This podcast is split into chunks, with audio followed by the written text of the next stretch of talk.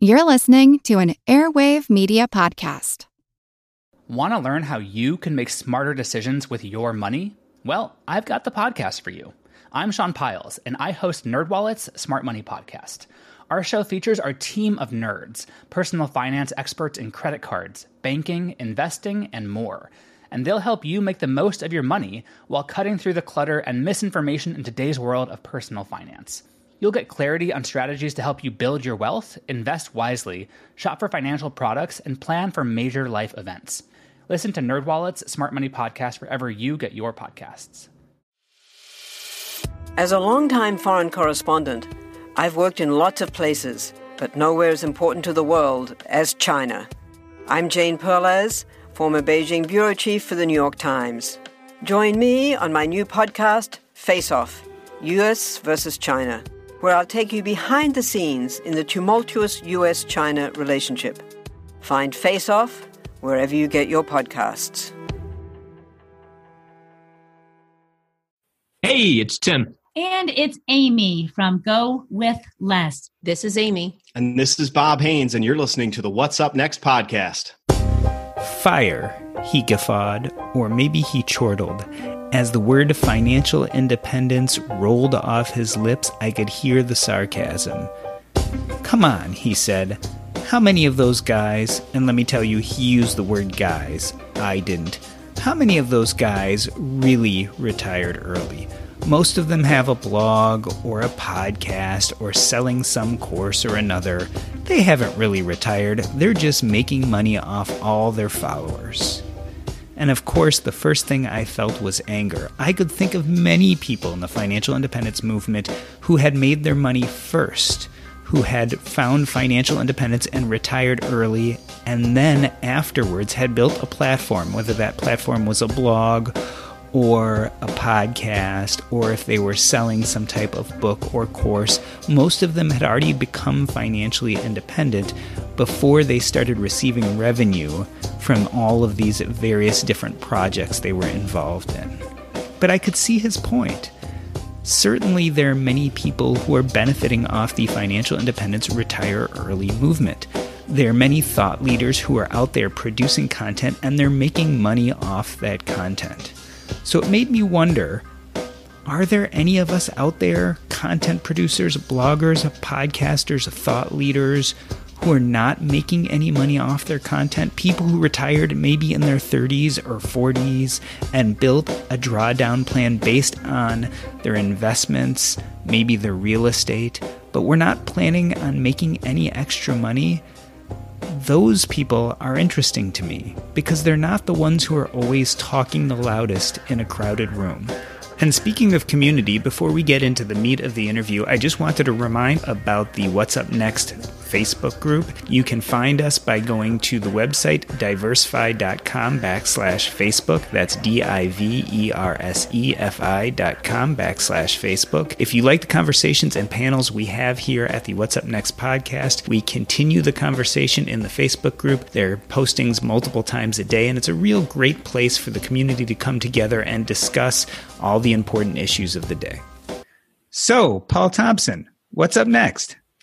Well, hey, Doc, we have two couples today who are retired, and we're asking the question how do I draw down correctly? Will I run out of money? This is Amy. Tim and I blog and vlog at Go With Less, and we retired back in 2015. We are living completely off of our investments. We're Bob and Amy from Surf City, New Jersey, and Amy retired back in 2018, and I retired in May of 2019. We just finished a nice six week trip to Europe. Tim, I'm actually going to start with you. Let's go back to the beginning. What was your career, and at what age did you actually fully retire? I was a salesperson. I don't know. Amy's going to know better about when I fully retired than I am going to know when I fully retired.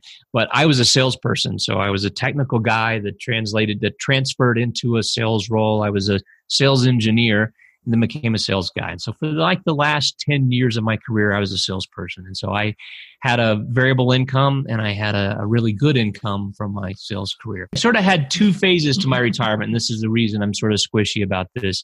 I actually left my work in 20 November of 2015. In November of 2015 And then I stuck around my job. They asked me to stick around for a bit and do some consulting, and I was doing up to 15 hours a week worth of consulting. I did that for about 18 months, and um, and then decided it wasn't for me, and then left fully in 20. June of 2017. There you go. Amy's better at math than me. and Amy R., tell us a little bit about your career. Was it stressful, and and what year did you retire in? I was in business to business sales for most of my career, and that's a very, very stressful career. I was compensated for that stress, but nonetheless, it took its toll. I left in April of 2015 and have never looked back. Bob, you and I met first, I believe, at CampFI Midwest, or maybe it was at Southwest. I can't remember. But when we first met and started talking, retirement really wasn't on your radar. And then I see you again at another CampFI a year later and you're retired. What changed? What happened in that year's time? The question that you asked the Rutherfords about the stress, right? I think that at some point I just realized that even though I was highly compensated, we had, you know, unfortunately gone to multiple funerals early in 2019, and you realize that, you know, you can always get more money, but you can never get more time. And a lot of times we end up leaving here quicker than we would think that we would leave here. And my wife and I have just been wanting to go on a grand adventure. We just decided the time's now. Let's let's go make it happen. And Amy, were you working at the time or were you not working? No, I was not working. I left my career in April of 2018. Um, I was at the same company and in the same industry, which is the mortgage industry, for about 20, little over 20 years.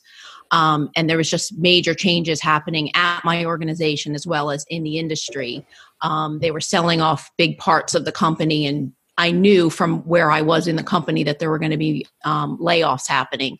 So I made the decision late 2017 that I wanted to basically orchestrate my own layoff. So I worked closely with the leadership team to do what I needed to do within the company to move around with the understanding that as the pieces were sold off and things were moving around that at the end I would be able to walk away. So I walked away in April of 2018 from the company and then also from at least for now from my career. And at that time, did you have any idea that Bob would be doing the same thing a short time later? Or when you were leaving, you're like, well, yeah, but Bob is still going to be working? We had talked about it's something that he was more involved with or interested in. Frankly, when he had first brought it up to me, I thought he was crazy in 2017 about me, you know, leaving and then not looking for something else.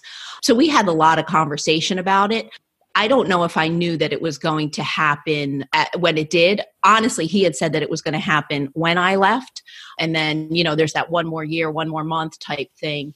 We had talked about it, but it wasn't necessarily, we had a date for when he was going to be leaving. Tim, Bob mentions this idea of going to funerals and how it affected his retirement plans. Your health played a role a little bit in yours too, is that right? Largely, yeah. I when I was ready to retire, I had high blood pressure, I couldn't sleep at night, I had high cholesterol, I had a bout of vertigo. vertigo in Texas. Amy had to drive from Colorado to Texas to come pick me up. I was on a hospital. business trip. And so that, that certainly factored into um, me leaving my career. And I think ultimately Amy as well. I think it would factor into her leaving her career. And let me jump in for just a second. Tim was on an airplane Tuesday through Friday almost every week for over 10 years. So he was all over the country. He was all over Canada and the United States, different time zones throughout the week. So he would be up at four in the morning for a cheap flight. He always was trying to save his company money. So he would fly at totally weird hours. So he would get up at four in the morning for a flight and come home at two in the morning from a flight, be on three different time zones. And of course, he had really bad insomnia. And he also was 40 pounds heavier than he is now. Yeah. And Amy R., it seems like your path that led you to where you are today actually probably started back in 2012 when you met with an insurance advisor. Talk about how that changed your way of thinking about retirement. I am second generation fire. So my parents retired in their 40s. They weren't planning they were planning to take a 3-year sabbatical and it turned into a permanent retirement. So I had that as an example and even though I had that as an example, I still didn't know that it was possible for my life. My parents were Wall Street bankers in the 80s and I didn't have that kind of income or that kind of a career to I didn't think that I could make that happen. So Tim and I had an idea though that we love traveling. We didn't want to work forever. And we had an idea that we wanted to retire early, but we didn't know if we needed $500,000 or $500 million. We had absolutely no, truly no idea. So we went just we this wasn't even part of our the retirement wasn't even part of our thought when we went to a life insurance agent. But the life insurance agent asked us about uh, would you guys want to go back to work? Say the other one of one of you passes away. Does the other one want to go back to work immediately to support your life because you both have an income? And we've thought about it. I said, no, I, I don't want to go back to work two weeks later with this big giant house to support let's talk about life insurance to cover me. And that is where we learned the 4% rule. He introduced us to the 4% rule and said, How much do you have? Let's bridge the gap of how much you have and how much you're going to need to maintain this life. And when we got home, it kind of had a bit of a light bulb moment. Now we know how much we need to retire. And he didn't refer to it as the 4% rule either. He just gave us the math. And then we subsequently found out that it was the 4% and in a nutshell, it was like, here's how much you need to never work again. And we said, there's our number. At our current spending level, that number was $2.875 million. And what year would you have gotten there if you had stayed on the same trajectory? Uh, 2025. And when did you actually retire? 2015. Bob, that's a huge difference, right? In the expected retirement date yeah. from the actual retirement date. Tell us a little bit about when you discovered this early idea of retirement and then how long it took you to actually get to retiring. Yeah, that, that's that's a really good question. It's interesting to think about. So, first time I really found the the community or the idea of early retirement was Jacob Lund Fisker's Early Retirement Extreme, and my recollection of reading that book was I was super excited and gave it to my wife, and she gave it back to me the next day and said, I'm not splitting two ply toilet paper into single ply. So I was like, oh, okay, I guess I guess this isn't what we're doing. I rediscovered it listening to the Tim Ferriss podcast. I heard Mr. Money Mustache on there, and I was like, you know what? Let me let me just go and look at this website because I never even heard of this guy before, and yet he's one of the most requested guests for for Tim Ferriss. I found the simple math to early retirement. I showed it to Amy, and frankly, we were we were actually already there. The numbers already worked out at that point in time. But I think psychologically, it took us some time to be able to digest that, and then couple that with a little bit more of the one more year syndrome, and that's why we you know kind of took a couple more years to to really get to where we are. Amy, address this idea, Amy H., of fear versus reality. So you look up at Jacob Lund Fisker and you start worrying about having to split the toilet paper into two ply. How does that fear compare to the reality of what you actually had to do to retire early? Did you have to cut a lot of corners? No, not at all. I think the reality is completely different than what my expectation was. Obviously, if anyone's read that book, you know that he lives on a, a very, very small amount of money. And having that be my first introduction to it that was just too too extreme for me then when we started looking at it from more of a moderate look at the numbers really what happened for for me was bob and i never budgeted we basically we you know we we put a certain amount of money into different accounts and whatever was left you know we spent or or it just continued to grow frankly in our in our accounts because we didn't live up to our spending didn't live up to what we were making. So when we actually started talking about it seriously and looked at the amount of money that we were spending every month, and you know we kind of sat there and did the budget and i kept saying any number we came up with i would say well plus 300 for just in case. Or and then there was an amy discretionary fund each month that i can do whatever i want with. Put all of these numbers together and then it got to the point where okay well this is the final number and guess what? We're already still there. You know okay well let me add another $500 a month be- just because and okay well we're still there. So when it got to the point where i could see that i wasn't going to have to change anything about my life. And frankly, I was going to gain so much for my life because I was in a career where I worked excessive hours and, you know, the phone was constantly attached to me and email first thing in the morning and last thing before I went to bed at night. And realizing that all of that goes away, I get all of this extra time and I don't have to give up anything. That's when it became more of a uh, something that I would really consider. And then once it became reality, I don't understand why it took us so long to get here, honestly Tim, Amy H is talking about cushions in the budget. And if I recall, in 2012, you were budgeting $115,000 a year in spending. Talk a little bit about what you ended up spending by the time you hit 2015 and you were retiring early. What was your budget then? Yeah, in, in 2015, I think we were spending about, well, we had set aside, we were a target of $50,000. So we changed our lifestyle drastically. So we went from this 115K a year that we were spending, and we were looking at spending, in order to make our numbers work, about $50,000 a year worth of spending. Ultimately, once we made the transition, we sold our big house, we sold one of our cars, and we moved into our townhome. We had a $50,000 amount of money that we could spend. We're spending about 36K a year now. So we've made some really drastic changes in our spending and, and in our lifestyle.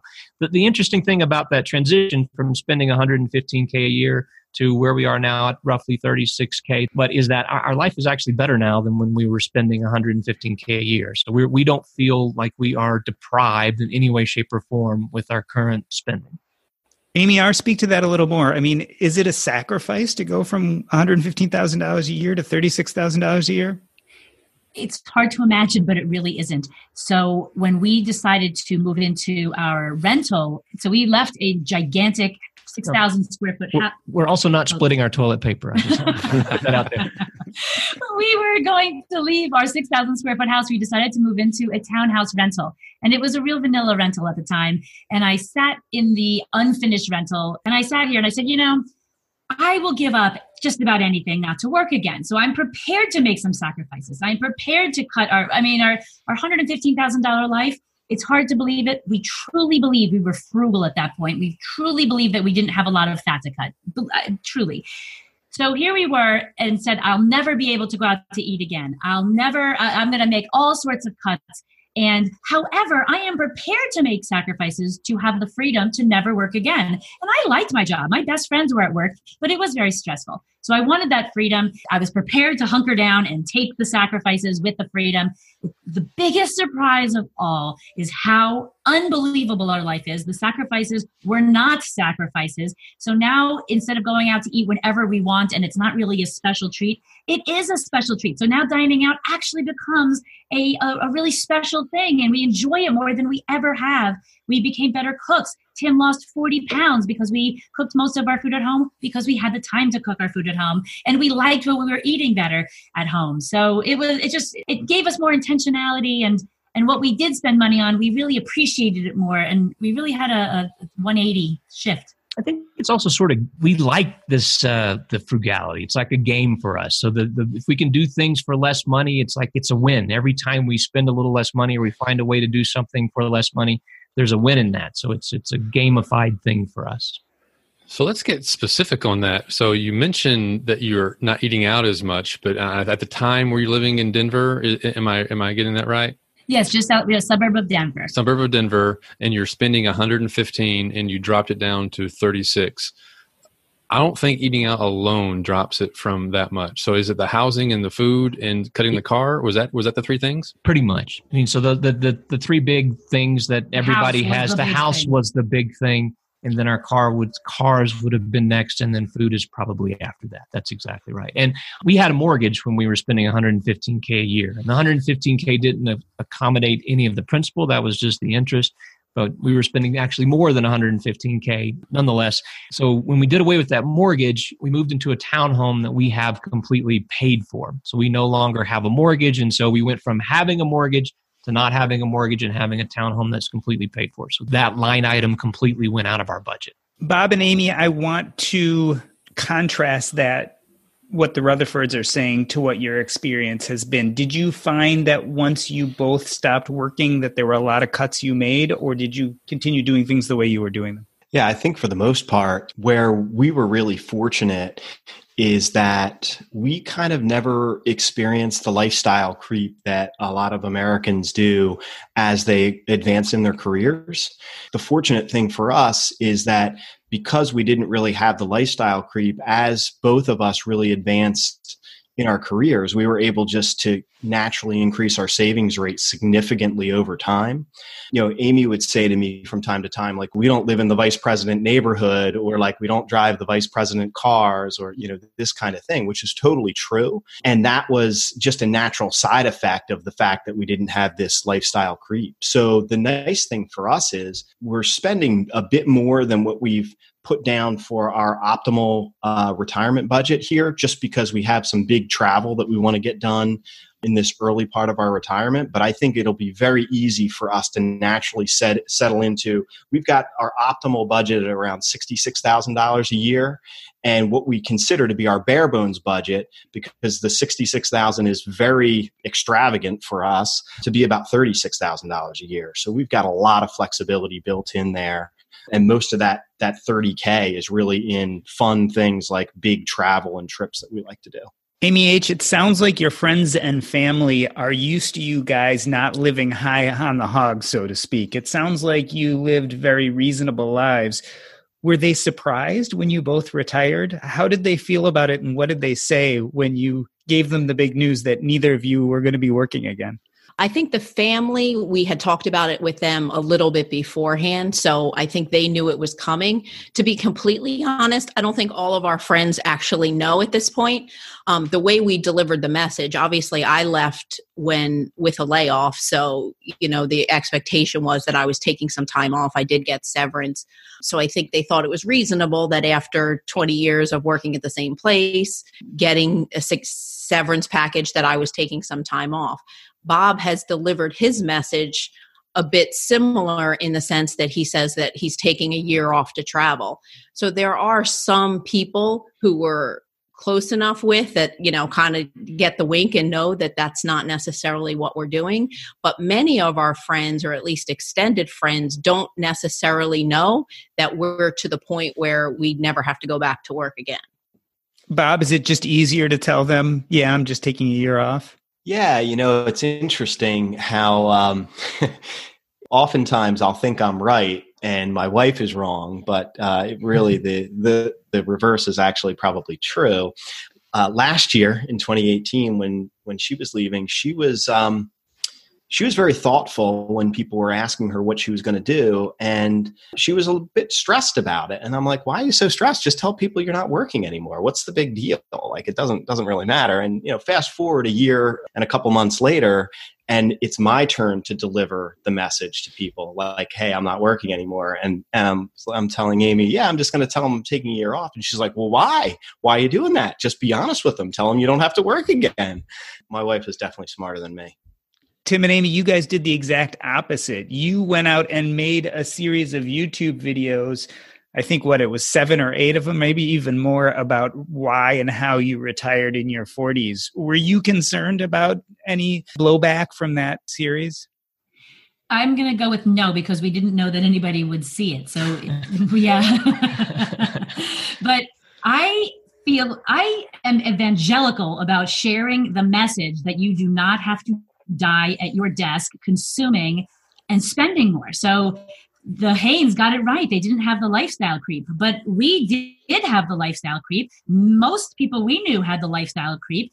And you don't have to have the lifestyle creep. I wanted to share with people that you could deflate your lifestyle. You could have options there so we have figured out a way to do just about everything in life less expensively and still have an amazing life. So even though we've reined in our spending so much our life has not reined in. Our life has, has quadrupled in fabulousness. But i would i'd be sharing this message with anybody who would hear really. People would often ask like how did you retire in your 40s and I said, you know, this really isn't like a two sentence. People want like two words.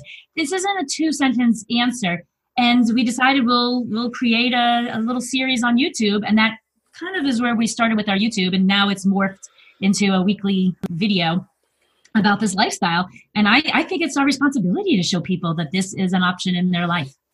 And tim how did people respond to that series of videos? Did they understand did they ask you lots of questions afterwards? You know, I don't think originally the this, as Amy mentioned, it didn't get a lot of views. So I think, um, but over time, actually, yesterday we just that we have ten thousand subscribers on our YouTube channel now. So that seems to be growing. So people seem to be resonating with the message. Also, Amy mentioned this lifestyle deflation thing. So I I struggle with that term. I have a, a love hate relationship with it because it's not very representative. Our lifestyle is inflated, our spending is simply deflated. But I do, I, I like the term just because it's in, in opposition to lifestyle inflation but uh, it just it leaves a sort of a, a weird message, I think, in that uh, pe- people don't like the idea of I'm gonna my lifestyle is gonna have to change so drastically. It's gonna be deflated. Like Amy mentioned, our life is so much better now that we have our freedom. It's it, it's it's just hard to describe. I want to transition a little bit here, and I'm going to start with Bob and Amy. Bob, do you guys have any active income streams above and beyond investments right now? We currently don't have any income streams right now beyond our interest and dividends that's coming from our portfolio. However, we did have an unexpected stream of consulting revenue from Amy earlier this year. Uh, after she left, she was being pursued by her old boss to come back and work. And when it was super cold here, in February, she decided she wanted to uh, maybe get out of the house and and uh, use her skills. And she did about ten weeks of consulting earlier this year. It wasn't in the plan at all, but it was a it was a nice, happy surprise. And Amy, would you have done that same consulting if they paid you half, or if they didn't pay you at all? I may have. I don't think Bob would have been happy if I did that, but I for me, again, I left in April of 2018. Ne- didn't necessarily say I was retiring. I was leaving, obviously taking the time, travel, whatever we were going to do but I did struggle a little bit with that and you know what is what am I going to focus on now and things. So when it got to be cold in the in the winter and he was calling multiple times, there was part of me that wanted to go back just to see if I could still do it, make sure I didn't didn't lose my my skills or I I you know I wasn't getting you know my brain wasn't getting mushy or something. So I probably would have done it for less money. The money is is the indication that you know how much he really wanted me to come back. So so you know that was part of the the draw but i may have done it and and in the future i may do it for less money just because it was something that i chose to do you know for my own for my own self. So it wasn't about padding the bank accounts per se? No it wasn't. If anything bob and i had to have a conversation of what was that going to do to our, our, our taxable income for the year. So from an income perspective it, it, i didn't do it for the income. I did it more for uh, for myself Tim, same question to you. Right now, as you guys stand, do you have any active income coming in uh, besides what you make off investments? We do. It's a small amount of YouTube income, so it's um, four or five, less than five hundred dollars a month, maybe. Actually, significantly less. We're uh, roughly it's going to be about thirty five hundred dollars for the whole year for from YouTube. Yep.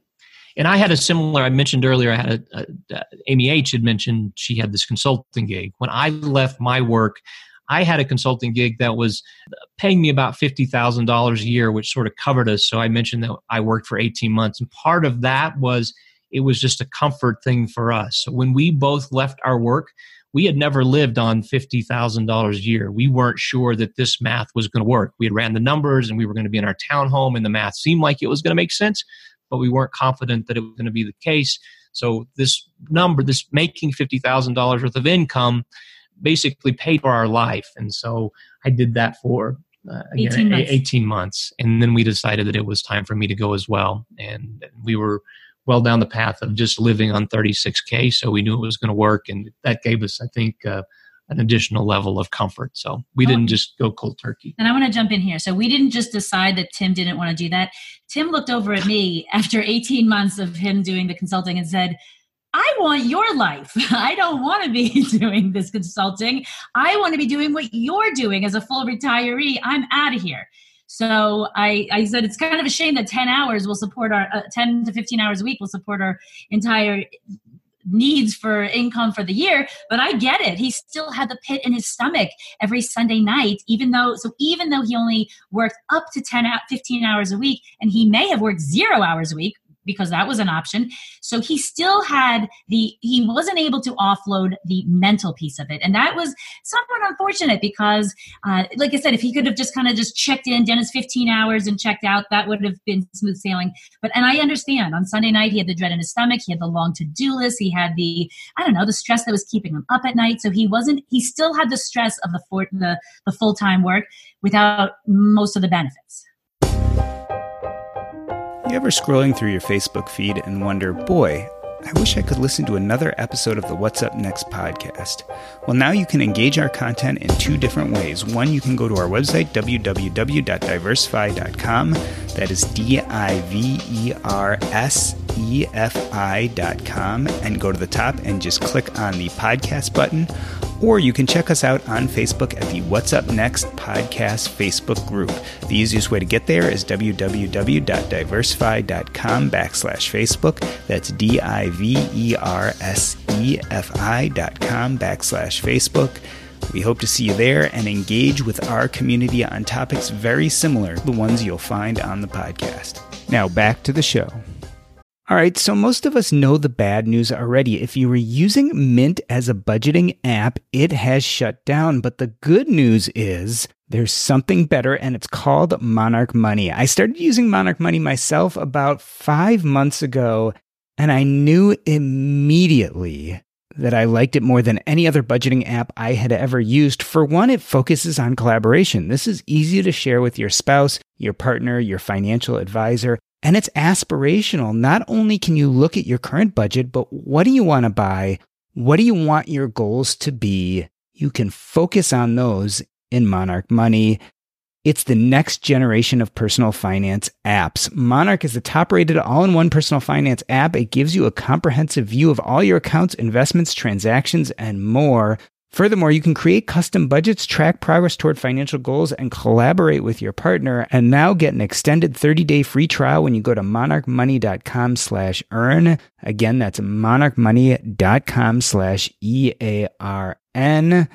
What I like about this app is it's intuitive, easy to use, quick to sign on. It's collaborative, as we talked about. It's customizable. The idea is you can use this app the way you want to use it. And the reason why is the Monarch Money team is customer focused. They are focusing on you, me, and all the other people who want to use this app to live a better financial life. After trying out Monarch Money for myself, I understand why it's the top rated personal finance app. And right now, listeners of this show will get an extended 30 day free trial when you go to monarchmoney.com slash earn. That's M O N A R C H M O N E Y dot com slash E A R N for your extended 30 day free trial. You know what? I love our meals from Factor. My son started getting them about a year ago when he needed a quick alternative to meals on the go. But where we've really enjoyed them is we've been remodeling our kitchen. That's right, we've had no access to our kitchen for the last few weeks. And some nights we just had no idea what to do for a meal. That is where Factor came in. We would just pop the meal in the microwave, and two minutes later, we'd have a fantastic meal. You can do the exact same thing, and there's tons of variety. Choose from a weekly menu of 35 options, including Calorie Smart, Keto, Protein Plus, or Vegan and Veggie. Also, discover more than 60 add ons every week. These are chef prepared meals, and let me tell you, they are delicious. No fuss, no mess. You just put it in the microwave, and two minutes later, you have a meal. This is tailored to your schedule. You can customize your weekly meals with the flexibility to get as much or as little as you need. Head to factormeals.com slash earn50 and use your code earn50 to get 50% off your first box plus 20% off your next box. That's code earn50 at factormeals.com slash earn50 to get 50% off your first box plus 20% off your next box while your subscription is active. Amy R., let me turn this around a little bit. If you're a content producer the way we are, often you get people who come to your site and say, haha, you know, if you put a few more hours into this, you could be, instead of making $3,500 a year, you could be making $1,000 a month or $2,000 a month or $5,000 a month. If you saw an avenue with the YouTube channel to work harder and yet have it pay you more, do you think you would be interested in doing that? Well, isn't that an interesting question? Because we have been presented with it. when uh, so we have entered into an agreement with a company that provides credit card commissions, and Tim and I are huge huge travel hackers. We are going to be full time, 365 day international nomads. We travel massively. We use and talk about credit cards on our channel and we love them. So we're sending people to credit cards like crazy to sign up, and we haven't had any benefit from that whatsoever. So we've just entered into an agreement, and part of that means it would be a good idea if we had a blog to go with our video channels. Well, we haven't done our blog for two years. We didn't really like doing our blog, but now we've been offered the opportunity to have this extra money come in. And I'm I'm wired to work is, is how this really goes. So Tim says, We don't need it. Why would you take that on? I said, It's kind of like we're already doing it. We're already talking about it. Let me just churn out a, a, a blog post a week and let's see how that goes. I can't turn it down. So it's my nature it's just my yeah. nature so the answer to you is yes if we were offered a thousand dollars a month to do more work which we have pretty much been the answer is yes and we're just going to see how it goes and we should have that going in hopefully in january and to say like here are the credit cards that we've been using to fund our lifestyle Tim, is there a fear that this will turn into that very job that you guys were trying to escape? Yes. Even though I promised Tim, you and don't actually, have anything to do with it. Tim doesn't. So that is not true. I promised it. He doesn't yeah. believe it. I'm also uh, I'm concerned, like Amy H mentioned earlier, that it's going to mess up our taxes. So I have all these these tax plans, and so we're actually moving to Texas uh, as soon, or we're, we're going to domicile in Texas. We won't have a home, and so once we're there, and the reason we're moving is because of taxes. We're trying to get away from Colorado state income tax, and since we don't have a home, we can live any place, so we're going to live in a place where taxes are uh, are zero. Yeah, that's a concern for us, and I, I, definitely don't like the idea of having anything that looks or feels like a job. That that that is not not on my radar. So hopefully this doesn't translate into that, and we can cut bait at any time. So if we decide that this just isn't something we we mutually agree that this isn't something we're going to do, we'll we'll just pull the plug. Bob, this reminds me that we, I think, as people, are wired towards accumulation. And in fact, if you look at the fire blogosphere and community, we spend a lot of time talking about how we're going to make and accumulate money. On the other hand, we don't necessarily talk about how we're going to draw down. How are we going to use that money as time goes by and we don't have anything more coming in? How much time did you think about your drawdown strategy before you left work? We didn't spend a lot of time on it at all. I did discover the, the chain out there that I think either Fritz or Leif from Retirement Manifesto or Physician on Fire started with the drawdown strategies. So we were aware of the drawdown strategies, but you know, I kind of said we had built up enough of a cash cushion that we could live probably for five years uh, certainly three to five years on just our cash so that we didn't really have to worry about selling any equities, which I think both Amy and I, when we get to that point, are, uh, yeah, I think we'll, we'll be a little anxious about hitting the sell button because we're not familiar with that. We're just familiar with the buy button. Amy H, talk about that idea of of actually having to sell equities. Does that cause you some angst? Absolutely. I think, uh, I mean, it's a joke, but it's not. That my grandmother started an account for uh, all of you know her grandchildren when we were very, very young, and I, honest to God, think I still have that addition, that money. I still have it. I just, it's just always been my nature to save. So Bob and I have had conversation about it, partially joking and partially not. Right now, we're in a situation where we haven't had the to sell anything but we are going to feel angst when when it happens even though we know that's what we're planning for.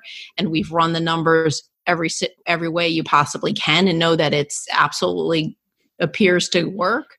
But we are going to probably have a little bit of a pit in our stomach when we for the first time actually sell equities.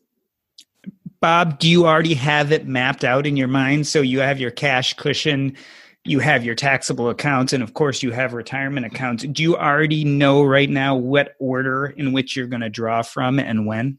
Yeah i think we generally we know you know the broad strokes of it. So we're fortunate in that we've got almost a 50-50 split in terms of uh, retirement and non-retirement accounts. We have slightly more in retirements like 53% of our investments are there and 47 are in our taxable brokerage accounts. So the nice thing for us is we likely have more than enough money to get us to traditional retirement by only touching what's in our taxable buckets. And so we could literally, quite literally, fail at early retirement and still be completely fine with uh, traditional retirement. The plan is right now is we're we're just living on cash, and once we've drawn that down, probably be, you know, three and a half, four and a half years from now, something like that. We'll have our dividend and interest coming in, and then whatever the delta is, it's probably about, if we're going on that $66,000 budget, about a third of it we'll have in dividends and interest. So that means we'll need to make up the other two thirds by selling equities. We'll be able to do that easily without, you know, doing any sort of Roth conversions, although we may do Roth conversions just to avoid some RMDs in the future. I don't want to keep it, I don't, I don't want to go too, too deep down the rabbit hole here, but yeah, I think broad strokes, I think we have a good handle on what we're going to do. Amy R., did you guys think a lot about your drawdowns uh, strategy before you retired? And I, I would love to delve into this because there were a lot of emotions, and we as a couple have very different emotions. So, what I felt is not what Tim felt. When we met with the consultant a financial consultant to really understand that our plan worked. And I had already left the workforce by that time, but we had a big check plus from from our consultant that yeah, this this is a solid plan. Now, when I was so Tim has three children from a prior marriage. Because he was on the plane every week, I was home with the children. We had children who needed a mom when they were with us, and when I went back to, so I was out of the workforce for five years. When I went back to work, we put 100% of my income into investments without exception. We also have a nice amount of money that's already been taxed. So we had money in taxable accounts and pre tax accounts, also kind of 50 50. But we do have a plan to withdraw the post tax money and live on that. And we have been doing that. And I'll tell you, it does mess with my mind and it still does. We've been doing it for over two years maybe two and a half three years. We've been withdrawing our investments. And just as bob and amy mentioned like hitting that sell is we've been going one-sided saving saving saving our entire life and withdrawing. I think that it it does get it still gives me anxiety. It's been over three years and we're doing better on our plan than we ever thought we would. The run-up of the stock market since 2015 is has really bolstered our position but that doesn't mean there's a lot of mental with this and, most and it our, affected me. Most of our portfolio isn't we're not it's not dividends and interest that we're living off of. It is off it's either cash that we have in truly a purely cash event account. So we have about two to three years worth of cash that's earning 2% interest which is maybe foolish in some people's eyes.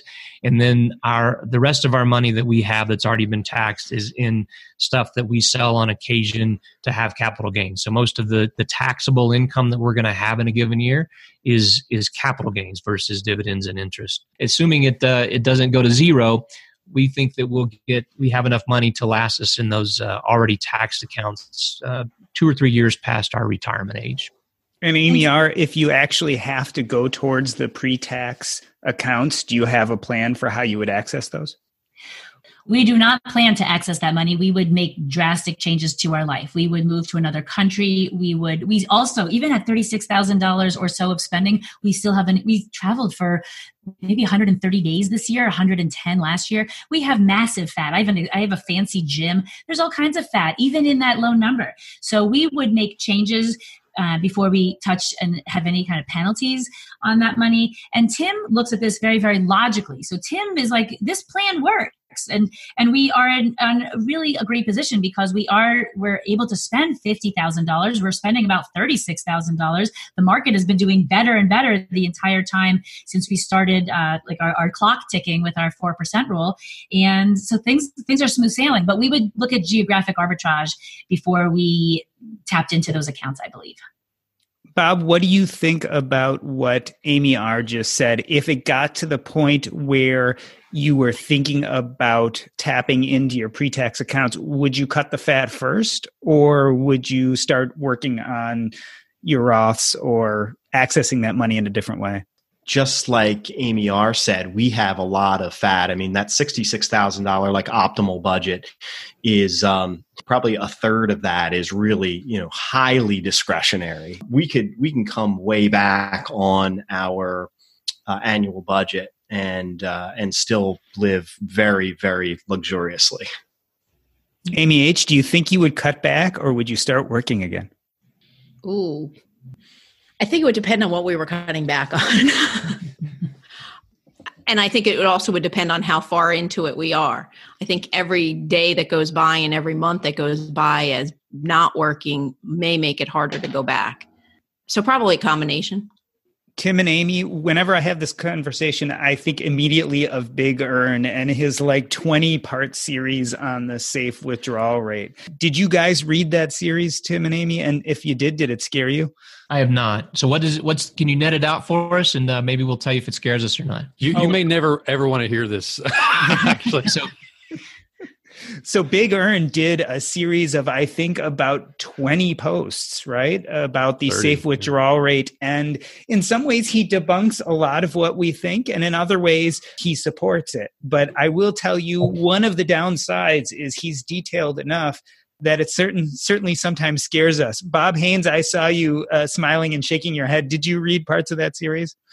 Yeah, I I read uh, miraculously. I've read the entire series, and yes, it is. Eh, you know, I'm one that's prone to be super cautious, always double and triple and quadruple checking things. So when you read Big ERN's work, you really get that feeling like, holy cow, am I sure that I've really dotted all the I's and crossed all the T's here? Because um, it doesn't seem like it. And certainly he has uh, one of the chains of the uh, Physician on Fire started with the here's my strategy. So he has that, and you read that thing, and it's like, you know, he's going to do a, a doctoral dissertation just on how he's doing his safe withdrawal. And it's like, holy cow, I can't, I can't do that. So the nice thing I think for us is we've just built, you know, so much of a cushion into the both the saving side where we really over saved where we needed to be and then also like amy talked about you know kind of fluffing up the budget and putting things in that we probably don't even need but just to make ourselves feel better we feel like we've got enough in there that you know we're, we're going to be okay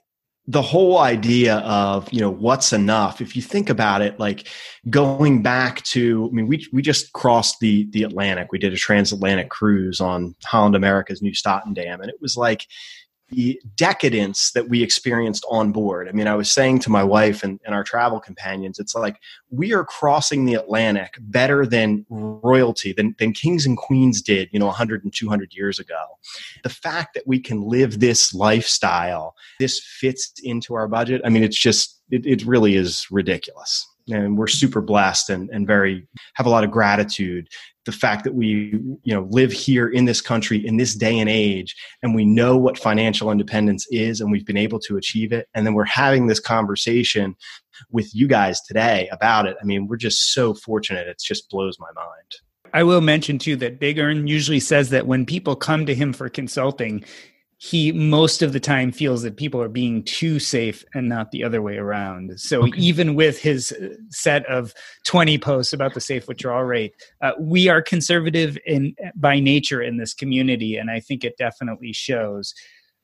So we're talking about drawdown, Tim and Amy. How often do you guys reassess your drawdown strategy? How often do you sit with all the numbers and say, "Okay, we're fine"? I look at the numbers on a daily basis, and so like I'm, I'm pay I pay close attention to sort of what's going on. Our withdrawal rate's about it's under three percent. It's under two percent. Looking at our initial number when we left our work, it's at about uh, three percent. With the market growing, then it's probably what's happened with the market. It's under two percent of our current sort of net worth.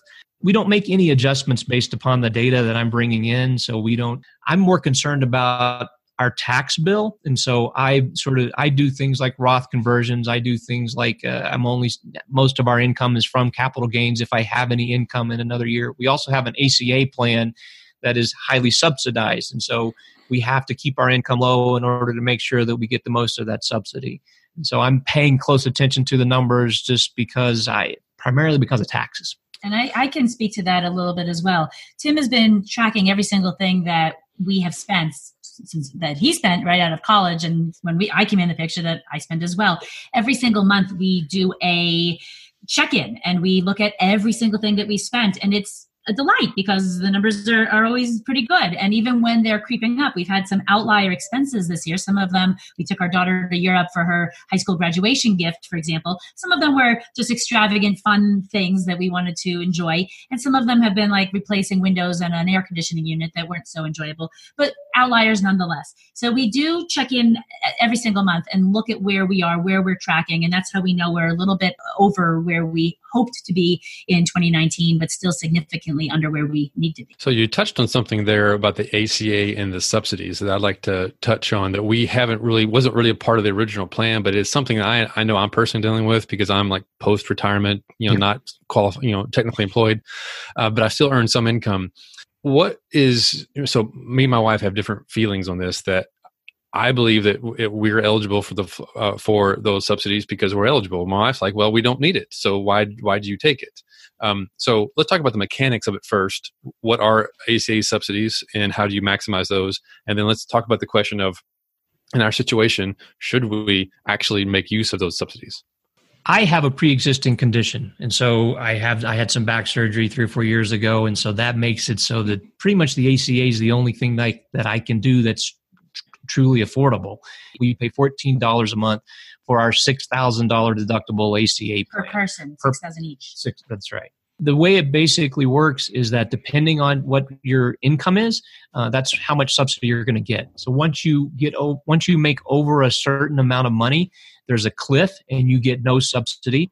If in, there's actually a cliff at the bottom, also if you make under a certain amount of money, then you're you're you're going to be on a, a Medicaid plan. Right. And so we can manipulate our income um, because we're living off capital gains and we have a lot of cash. So I don't necessarily have to have any income in a given year. We do that to make it so that we are maximizing that subsidy. And the subsidy equates to if we weren't maximize, if we weren't doing the subsidy, it's about a 10% penalty we'd be paying on our income if we weren't taking advantage of the subsidy. I don't know if that makes sense or not. It does make sense. So um, you do take a penalty at the, at the top end, but on the bottom end, when you get to Medicaid, and if you don't take it, then uh, if I understand right, there is not a penalty, um, especially if you have kids.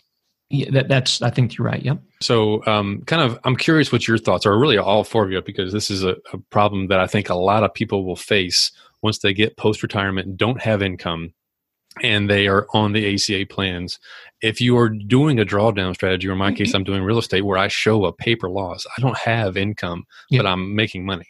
Is it unethical to maximize your Medicaid benefit by keeping your income artificially low, although it's legal? Is it the right thing to do? It's a hot potato question. I think that could be an episode all in its so, own. So it we do be. it. So we're going to go with it's. It's completely ethical, but uh, but I certainly understand where some people might have a different opinion there. But again for us it's just the way to make our insurance affordable. Without it our insurance would not be would be r- ridiculously expensive to have insurance right. to cover us. And i'm going to just jump in because i feel a little differently. So we have two different insurance plans. We also have liberty health shares one of the the missionary health plans. That is what i consider as my primary insurance the only reason that that isn't our only insurance and that we're paying out of pocket for that completely is because of Tim's pre existing condition. So the idea that he has this, and Liberty Health Share says, we will never, ever touch anything with Tim's back, even if he's in a car accident and it's in a different place in his back, we are not touching it.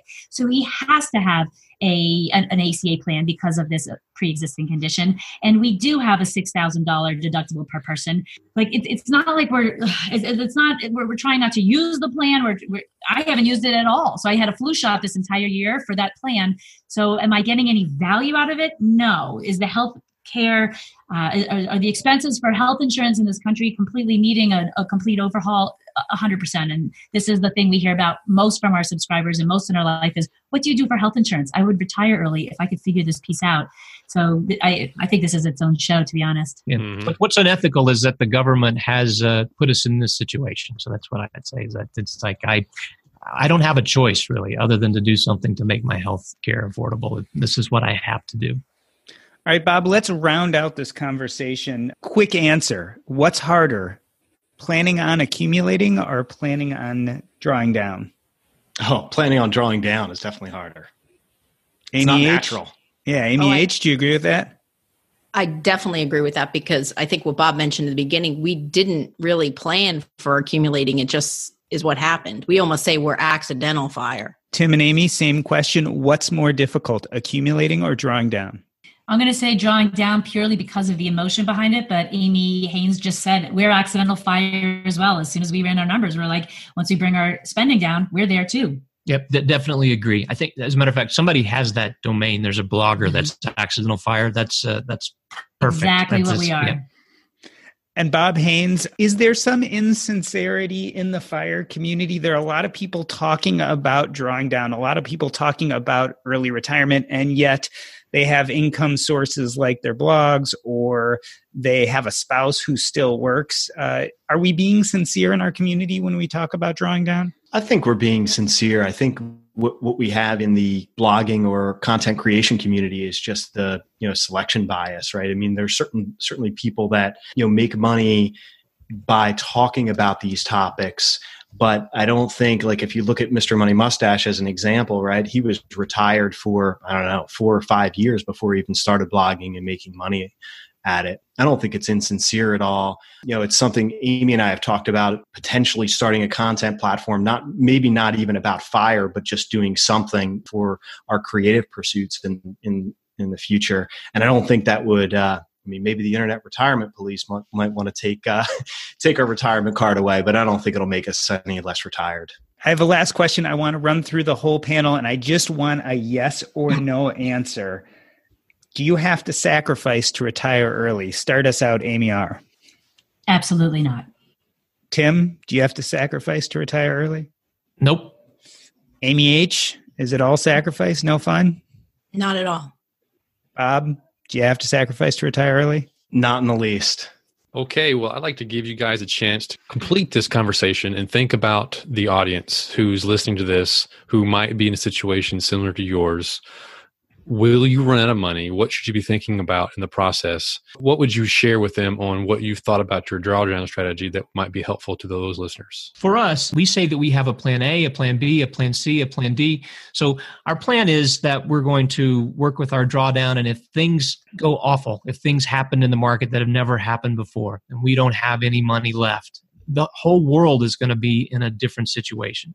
The nice thing about the fact that we've changed our lifestyle so much is we have so many options with what we've done with our, our life that if we had to go back to work, we could go, we wouldn't have to go back to our crazy careers. We could go be Walmart greeters or do something that is just a simple job and support our lifestyle. Whereas if we had our old lifestyle, we wouldn't be able to, to do that.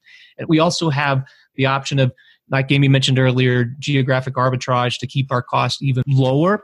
So it's it's all about options, and we feel like that uh, because we've made the decisions that we've made, we now have these options and the freedom to to do what works. Amy, any thoughts on that? I think it's kind of to touch upon Tim, flexibility and adaptability is the key. So I think if there were, there are two key tenets of fire to us, one of them is spending less, and two is flexibility and adaptability. The more flexible you can be, if you want to uh, sell your your the home that you've been in for 30 years that you can't bear to part with, just consider the freedom that it allows you to downsize. Being stuck in a place, being stuck in a home, being stuck in a location. These are very can be very costly. So as Tim mentions, I think our adaptability is pretty much our biggest tool that we have in our toolbox.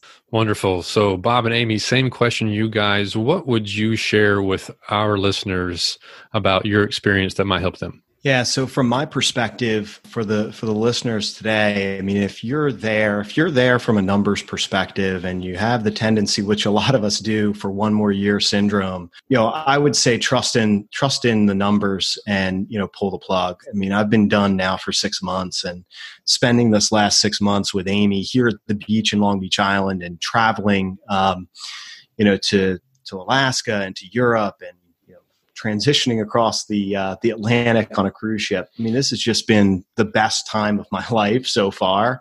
And um, I go back to you can always make more money and you can never make more time. So just let it rip. Well, I think Bob said it pretty well, but um, you realize so much more about yourself when you don't have that. What are you? You're a vice president. Um, so the last year and a half for me has been so much more about self discovery and things that I want to do and things that I want to be. Giving yourself the opportunity to do that is something that you'll never regret. Yeah, I work with a lot of people who who are transitioning out of a W two type job and into some sort of uh, side hustle or you know, investment stream to cover their lives, and still yet nobody has said, you know what, I really miss the boardroom. I really wish I could go back to the cubicle. All right, so Amy and Bob, please give us a let us know where we can find you if you have any kind of presence online and share with us what is up next with, with you in your life. Sure. So uh, Amy and I don't have a content platform, but you can reach both of us, Bob and Amy Haynes, on Facebook. Uh, I'm also on Twitter and Instagram at RJ Haynes. And uh, what's up next? We just got back from Europe. We're going to stay here for holidays, and then we're off to Australia and New Zealand for a few months. And then we're doing another uh, Atlantic crossing back to Europe in April and then we're going to be going with uh, Physician on Fire and his family um, on a Trans Pacific cruise uh, after FinCon next year. So lots of travel in our future. Sounds rough. I mean, I, I, really think maybe you should rethink your plan and go back to to work because retirement just isn't su- suiting you guys very well. yeah. Tim and Amy, same for you. Where can we find you, and what is up next for you? Every Wednesday, we come out with a new video on our YouTube channel called Go With Less. In the beginning of the year, we'll be getting our blog kicked off. And in the beginning of the year, we're hoping to have our home sold. So we'll have no home, no car, no furniture. We're going down to a five by five storage unit and we are hitting the world with just a carry on luggage. Our name is Go With Less and we are going with less. So we're looking forward to travel hacking and house sitting our way around the world. And we're looking to do that for about the next 10 years. All right. This has been the What's Up Next podcast. On behalf of myself, Doc G, and my co host, Paul Thompson, we wanted to thank Tim and Amy Rutherford and Bob and Amy Haynes. That's a wrap. If you enjoyed this conversation about drawing down, I would also point you to episode 28 Do We Understand Risk? This was a conversation with Big ERN, Steve from Think Save Retire, Carl Jensen, Mr. 1500, and Todd Tresidder. And in this episode, we went deep into the risk profile for retiring early. We discussed the 4% rule, the safe withdrawal rate, and pretty much what our mindset should be when we're approaching early retirement. I think if you're going to understand how to draw down appropriately, you certainly need to understand risk. See you next week.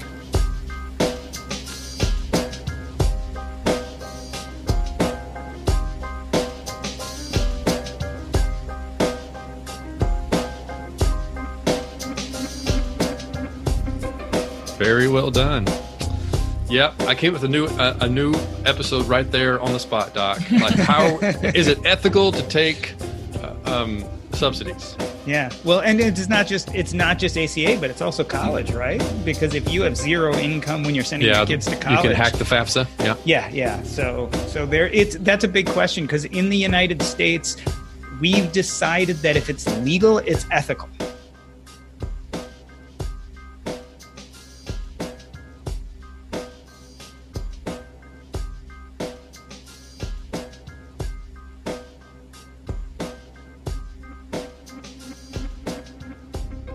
This of like you guys are deadbeats sucking off of society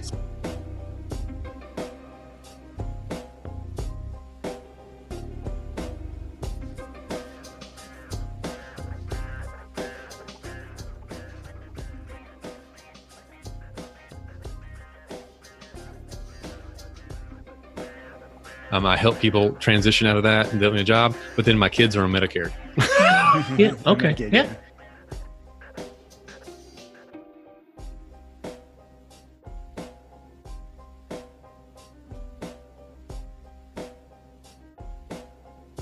Hopefully, you can edit out my mush mouth. mush, Don't mush worry. mouth. He he edits out my mush mouth all the time. So You care about your money. Of course you do. So, why aren't you listening to SoFi Daily? This podcast will keep you updated on the latest news in the stock market and how it could impact your financial life. Stay on top of what's happening. Listen to SoFi Daily wherever you get your podcasts. That's SoFi Daily wherever you get your podcasts. Tech moves fast, so keep pace with the Daily Crunch podcast from TechCrunch. With new episodes every day, this podcast will give you a quick overview on everything you need and should know about startups, new tech, regulations, and more. Listen to TechCrunch Daily Crunch now, wherever you get your podcasts. That's TechCrunch Daily Crunch, wherever you get your podcasts.